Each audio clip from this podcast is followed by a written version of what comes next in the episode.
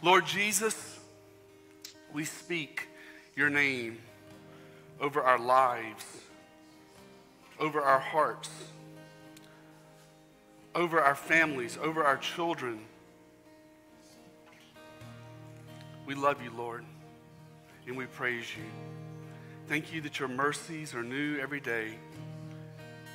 Your, your compassion is extended to us daily. Thank you for your Holy Spirit dwelling on the inside of these physical bodies. Thank you, Lord. You're so good to us. And we love you and we praise you. For it's in the awesome, powerful, wonderful, victorious name of Jesus, I pray. All God's people said, Amen. Amen. You may have a seat.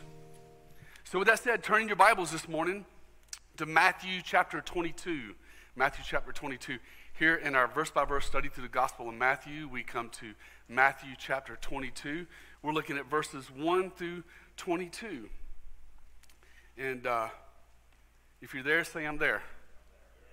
All right, I heard enough. That's good enough for me.